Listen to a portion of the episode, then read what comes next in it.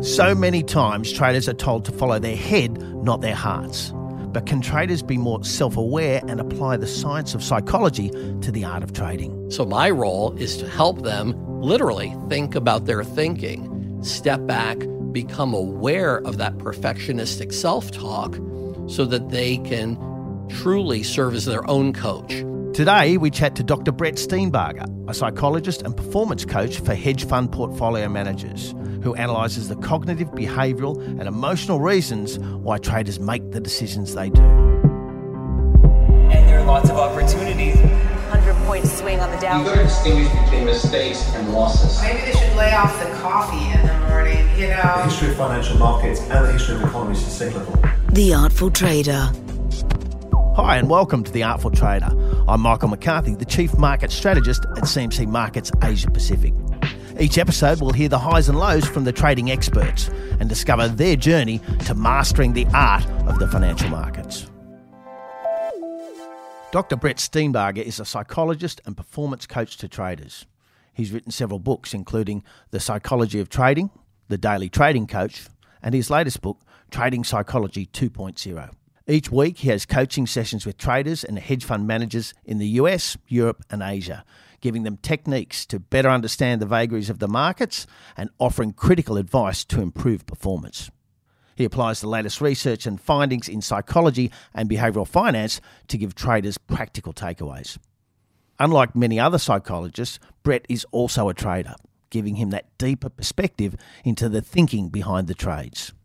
Joining me from New York, welcome, Brett. Hi, how are you? Going well. How are you? Doing very well. Thank you for having me. I appreciate it. Thanks, Brett. Brett, you're a psychologist and a trader. So, in many ways, you've got a unique perspective on the markets. What, what goes on in the minds of traders uh, is an important part of your brief, uh, uh, naturally, and we'll get to that. But what came first for you? Was it the psychology or the trading? Uh, yes, the psychology came first. I, I have a PhD in clinical psychology, and I worked for many years applying psychology to professionals in the field of medicine. I've had a long standing interest in trading myself. I began trading in the late 1970s during my graduate school time, and it was always a side interest of mine. So while I was training to be a psychologist, I was following financial markets and trading. And it was only later in my career that I decided to put those together and write a book called The Psychology of Trading. And that was discovered by some firms and by some traders. And that's how I started applying the psychology to their work. So each week now, you're at different trading firms, coaching traders and hedge fund managers, and you're coaching people all over the world, from the US to London to Asia. Is there a main issue or a common theme that you see recurring in traders all over the world? There are common issues and challenges. Many of those are based on the experience level of the trader, so that we have more beginning traders who are dealing with the challenges and the frustrations of their learning curve. And we have more experienced traders who may be managing significant capital and are dealing with the pressures of making and losing large amounts of money when markets move quite a bit. So there are different issues depending on where traders are at in their developmental curves. What are some of the problems more experienced traders face? There are several. They experience performance pressure issues. So, for instance, if they draw down, if they lose money, uh, they feel a lot of pressure to make that back. They have a responsibility to the investors. It's the investor capital that they're managing. And so they can feel quite a bit of pressure, and they have to make sure that that pressure doesn't unduly interfere with their trading decisions. So that's one common set of issues. A second set of issues happens at the other end of the spectrum when the portfolio managers have been making money and making money and they become confident and then they become overconfident. And when they are overconfident, that can interfere with good decision making. So, those are a couple of scenarios that I help them with. It's a good time to be talking about this, given that Richard Thaler was uh, awarded the Nobel Prize. Yes. He described uh, what you're just talking about there the hot hand theory, that one of the dangers for traders is that they'll extrapolate their current success into the future without uh, taking the time. Do you see that much? Uh, that's right. Uh, he, uh, Richard Thaler, has done some very good work in behavioral economics, and many of his studies have shown that we are less rational than we like to think ourselves as being. And so we will fall victim to what are called recency biases. And so if recently we made money, we think that that's going to extend to the future. And if recently we lose money, we can also extrapolate from that. When in fact, many periods of winning and losing are just relatively random occurrences. How, how do you coach a trader through that hot hand experience? How do you bring them back down to earth? Yes, good question. And and what we try to do is help them stand apart from their recent experience. So when a trader feels that he or she has the hot hand, it's my job to press them with questions of what would tell you you're wrong in this situation? How would you recognize that? And helping them make that a regular part of their process to be self aware, to be asking themselves those questions. It's during the overconfident times that we tend to not doubt ourselves. So I will use exercises where they have to pretend that instead of making a lot of money recently, they've lost money. Would you put those same trades on if your recent experience was losing money instead of making money? Those kinds of questions and exercises help them be a little more thoughtful, a little more self aware. Brett, is it possible to coach anyone to become a trader? Uh, it is definitely possible to help coach them to be a trader. It's definitely not possible to necessarily coach them to be a successful trader. and that's an important difference. Yeah. Um, you know, uh, trading is a performance activity, no less than athletics, no less than being a virtuoso opera singer. You know, can anyone become a professional athlete? Can anyone become a professional on the stage or as a musician? No, I don't think so. Uh, I think people can become competent with practice, but it takes particular inborn talents and it takes real ongoing training to reach a level of expertise. So, what are some of those characteristics? Of a successful trader? Yes. Uh, it depends on the type of trading. It turns out I've done research at several different firms about what makes uh, traders successful. And it's very interesting. Different skills play and different talents play into different forms of trading. So, for instance, I work with some firms that emphasize day trading. They're trading uh, very actively, very frequently, every single day. The average holding time of positions can be measured in minutes. That requires unusual capacity for concentration and focus. It requires very quick mental processing. It requires uh, quite a bit of parallel processing, being able to take in lots of information from different places all at one time. That's quite different from working with hedge fund investors, let's say uh, equity uh, managers that are trading a long short portfolio. You know, they are looking at investment ideas of strong companies and weak companies, and they're looking for those to play out over multiple months and maybe even years. And so research and analytics become important to their success, not so much the very fast thinking. Can you give me an example of some of the issues that you might work through with those different kinds of traders? Yes. So, with the very fast traders, one of the issues that comes up occurs when there is a loss of focus.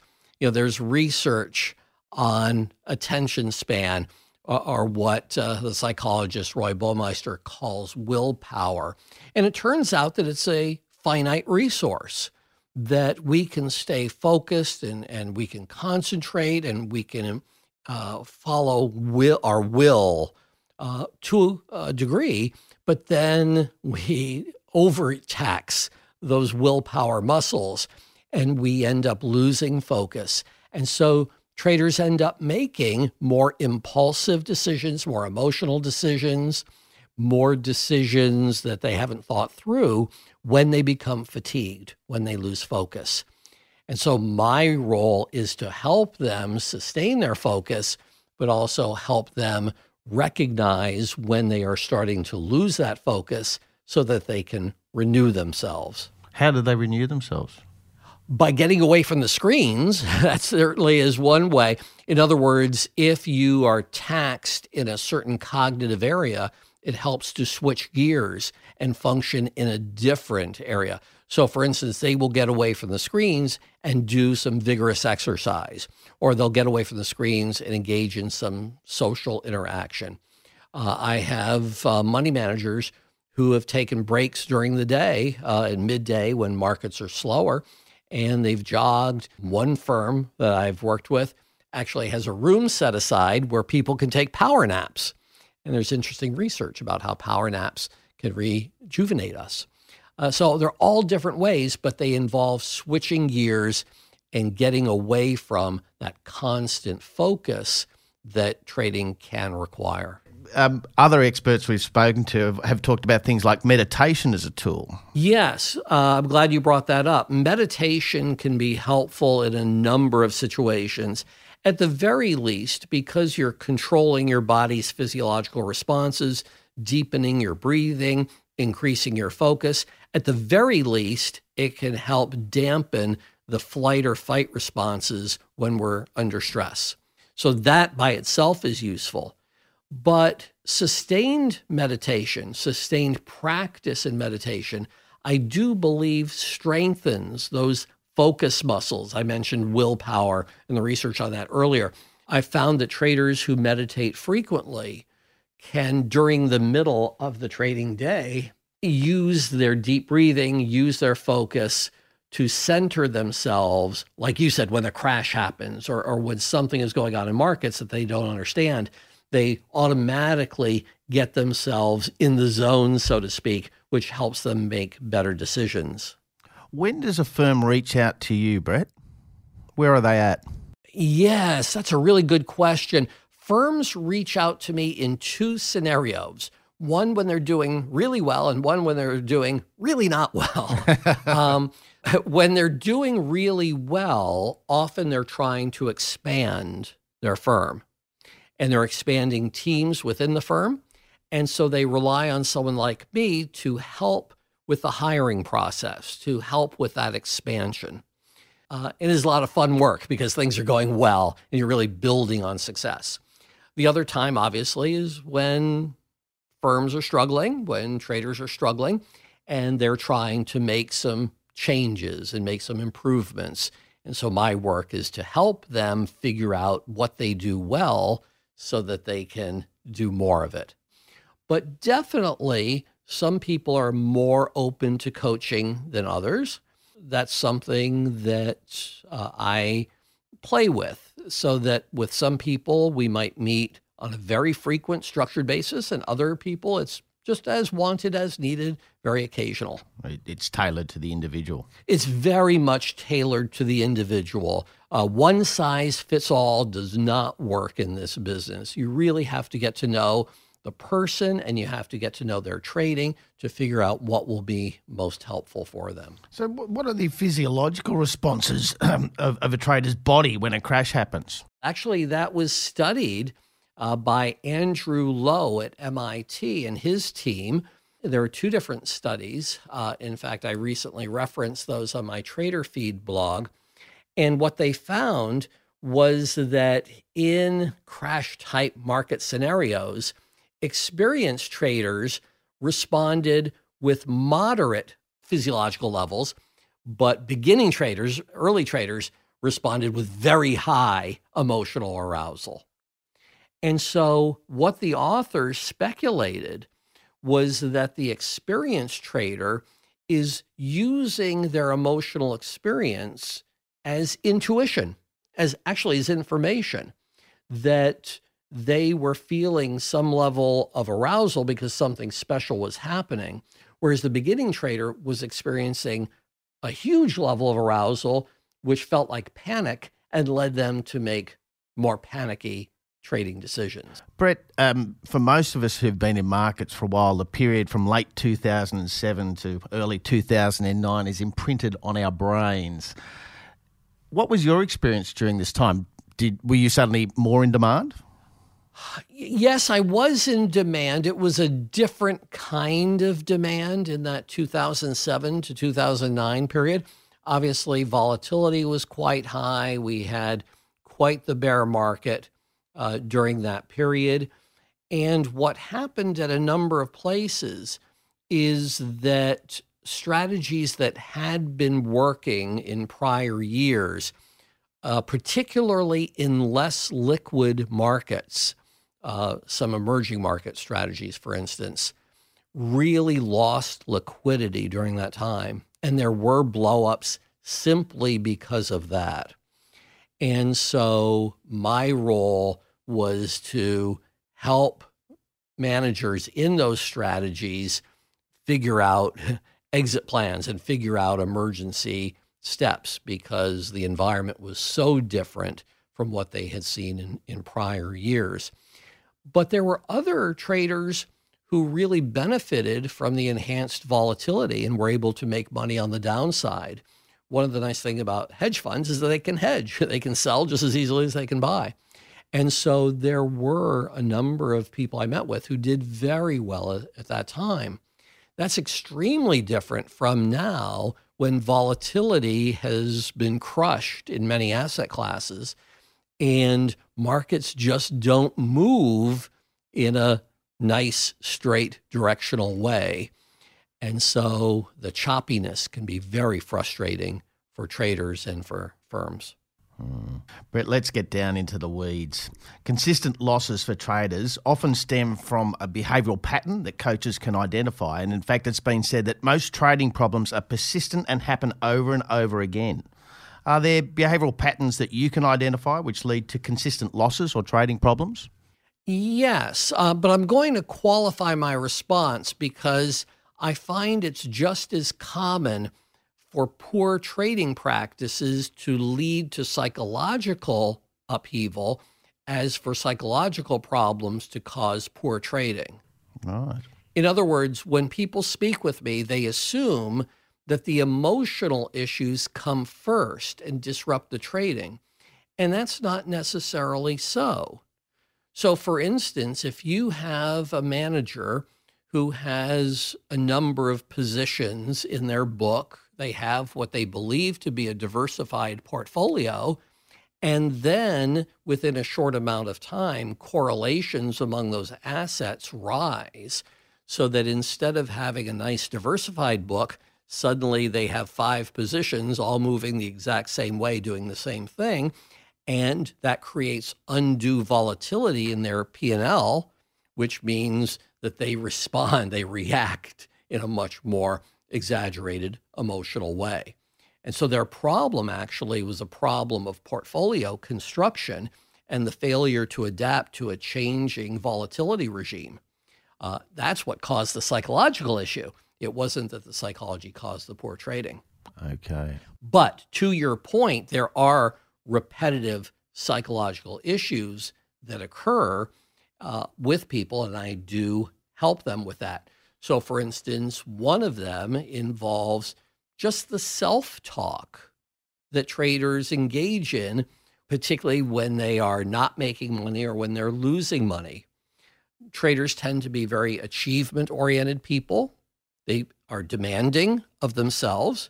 And so when they don't perform well, they can become their own harshest critics. And that creates undue emotional upset which then can skew their subsequent trading decisions. So, my role is to help them literally think about their thinking, step back, become aware of that perfectionistic self talk so that they can truly serve as their own coach and talk to themselves in a much more constructive way. So, is listening to self talk one of the ways traders can recognize the negative or unhelpful patterns?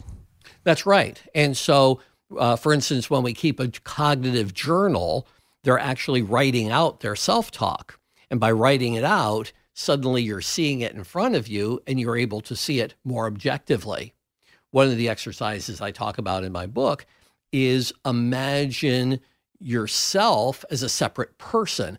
Imagine, or just imagine that you're talking to someone you care about in the situation that you're finding yourself in. So if someone who you care about has just lost money on some trades or investments, how would you talk to them? Chances are you're a reasonably sensitive human being. You wouldn't start berating them and kicking them when they're down. And yet, that's precisely what we can do to ourselves. So, by imagining that talking to someone else, they're able to identify a more constructive form of self talk. So, we often talk about um, the emotional impact of trading and, and the impact that emotions have on trading. Could we be more explicit about that? What emotions in particular do traders have to deal with? Well, there are many emotions that do impact trading, uh, and they go beyond the usual discussion of fear and greed. Those certainly uh, do impact. I find one of the most common emotions that impacts trading is frustration. Again, traders are achievement oriented, they want to win, they're competitive. And so when they go through periods of time where they're not achieving returns, they can become quite frustrated. And out of that frustration, they can end up trying to make things happen, trying to force trades.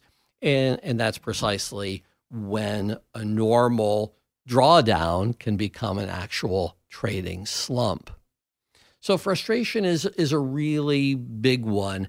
Uh, a second one that I mentioned earlier is overexcitement or overconfidence that traders see some big opportunities and their eyes light up and they get over eager and they can take some imprudent risks just out of that excitement. Let's go back to fear and greed if we could. Mm-hmm. Uh, I realise for somebody with your extensive history in markets and psychology that this is very uh, much plain vanilla, but for some of our newer traders, it's important for them to understand the impacts of fear and greed on their trading. Can you help them with that? Yes. And one of the ways that fear and greed uh, impact trading is through our levels of risk taking.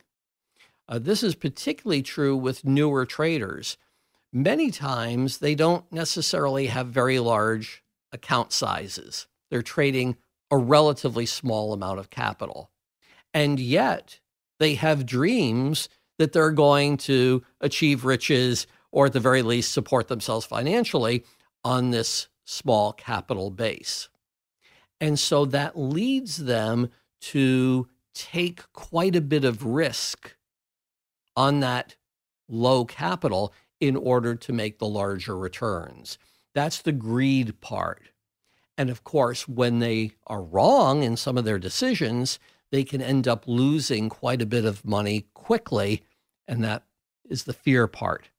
So, in many cases, we see fear and greed oscillating because people are taking too much risk for the amount of capital that they have. So, do successful traders overcome their emotions or do they work with their emotions? Great question. Great question. Uh, no, they do. Uh, overcoming emotions, you know, if that's really your goal, then it makes sense to create algorithms with your trading rules and let the computer make all the decisions, right? Right. Uh, that would be emotion free trading. But if a discretionary trader really has some gut feel or some intuitive insight into markets, then that gut feel is emotion, it's feeling. And being attuned to that can be real information. So, using that as input to your trading system, using your emotions as, as data.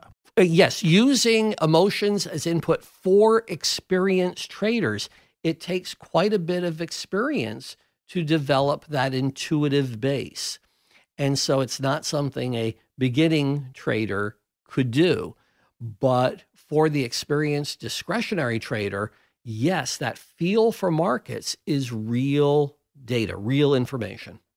A great example is uh, a trader I work with who had an idea about the markets and a news event, uh, it was actually a data release, came out. And his market should have really exploded his way based on this data release, and it didn't even budge. And he immediately felt some frustration and he felt surprise. And he quickly engaged in self talk to say, wait a minute, if I'm feeling this, other people are feeling this, and maybe I shouldn't be in this trade. Maybe it's going to go the other way. He quickly flipped his position and ended up making quite a bit of money. It was all because his talk around the emotional experience gave him a greater degree of flexibility so that his actions could be different. His self awareness was key. Yes, yes, his self awareness and his market awareness. Yes, he was very much able to step apart from his position. You know, we we hear about traders who trade with quote unquote conviction. You know, they have this strong, deep belief in their view. But many times that level of confidence or conviction can lock us into a view, and we don't have that cognitive flexibility. We don't have that ability to flip the trade, as it were. Okay, Brett, in your new book, Trading Psychology 2.0, you talk a lot about positive psychology. How, how do you apply it to trading? The research in positive psychology emphasizes four areas of positive emotional experience. Uh, one is happiness, having fun doing things. The second is meaningfulness, doing things that are deeply significant to you. The third one is energy, doing things that give you energy, either physical energy as an exercise or uh, maybe stimulate you in an intellectual sense. And the fourth area are relationships, activities that bring you closer to the people that matter to you. And so positive psychology encourages us to not just focus on solving problems, but to be firing on all four of those cylinders to make sure every single week we're doing things that are fun and enjoyable. Every single week we're doing things that are deeply meaningful to us. We're doing things that energize us. We're doing things that keep us close to the people that matter to us. And when we have those positives in our lives, it really balances out the stresses that we can face in our work. When we think of traders, we don't often conjure up the term creativity, but you would argue otherwise. Yes, and and uh, in the in in the recent uh, book that I wrote, the Trading Psychology 2.0, that was a major part of the book. Uh, and the reason for that is that earlier versions of trading psychology emphasized discipline, emotional control as being the cardinal elements of trading success. But when markets change and trending markets are no longer trending markets, volatile markets are no longer volatile. Different approaches end up being successful. What worked in one market environment no longer works in the new one.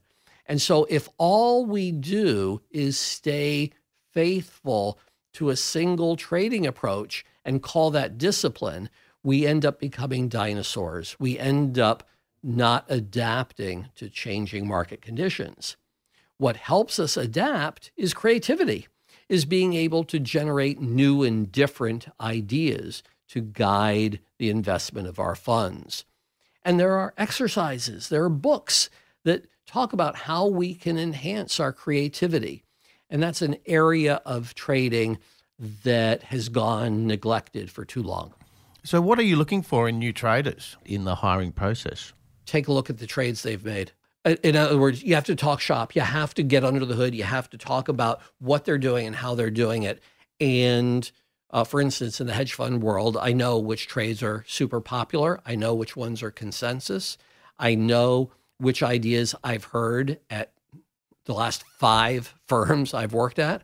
And so if I talk with a, a trader who's applying for a position and they come up with the same ideas that everyone else has using the same information that other people have used, there's not much unique to their process.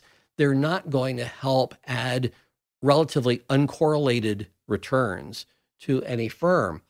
If a trader, on the other hand, has a unique idea I haven't heard, and they've come up with that idea in a unique way, and it hits me upside the head like, wow, that's really interesting. Why didn't I think of that? Uh, very often, that's a good indication that they're doing something unique that's worth looking into.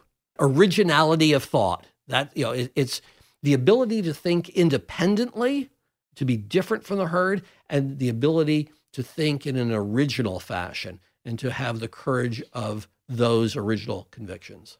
Well, that sounds like the perfect point to wrap up our chat today, Brett. Thank you very much for your generosity and your time today. Well, thank you for having me. I really appreciate it and uh, uh, enjoy being able to share some perspectives uh, with your audience. That was Dr. Brett Steenbarger. To read an exclusive article outlining Brett's four psychological strengths of successful traders, head to our website, theartfultraderpodcast.com. There, podcast listeners, as well as new and existing clients, can also access some limited time offers. The Artful Trader is an original podcast series by CMC Markets, a global leader in online trading. To stay up to date with new episodes, subscribe now on iTunes or wherever you download your favourite podcasts. Please be sure to share it with your friends and leave us a rating as it'll help others find the podcast. Thanks for listening. I'm Michael McCarthy, and this is The Artful Trader.